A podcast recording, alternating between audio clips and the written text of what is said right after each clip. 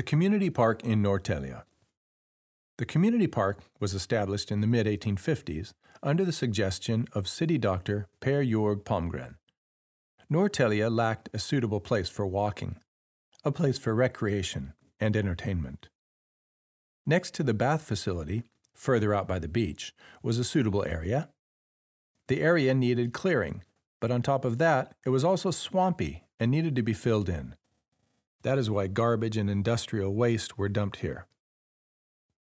At that time, the Norrtälje harbor was just a rock slab out in the bay, just beyond the bathing facility.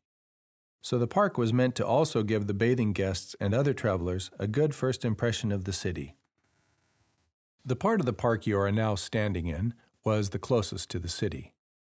A community building was built here with a dining hall, a smoking, card, and reading room, as well as billiards, a banquet hall, and a large veranda. Later on, a music pavilion was built, where different bands entertained the bathing guests. However, in the beginning, the park's walking paths leading up to the city contained smelly puddles and lacked lighting. So a traveler who arrived in the fall with the evening boat recommended bringing one's own light to find one's way through the park.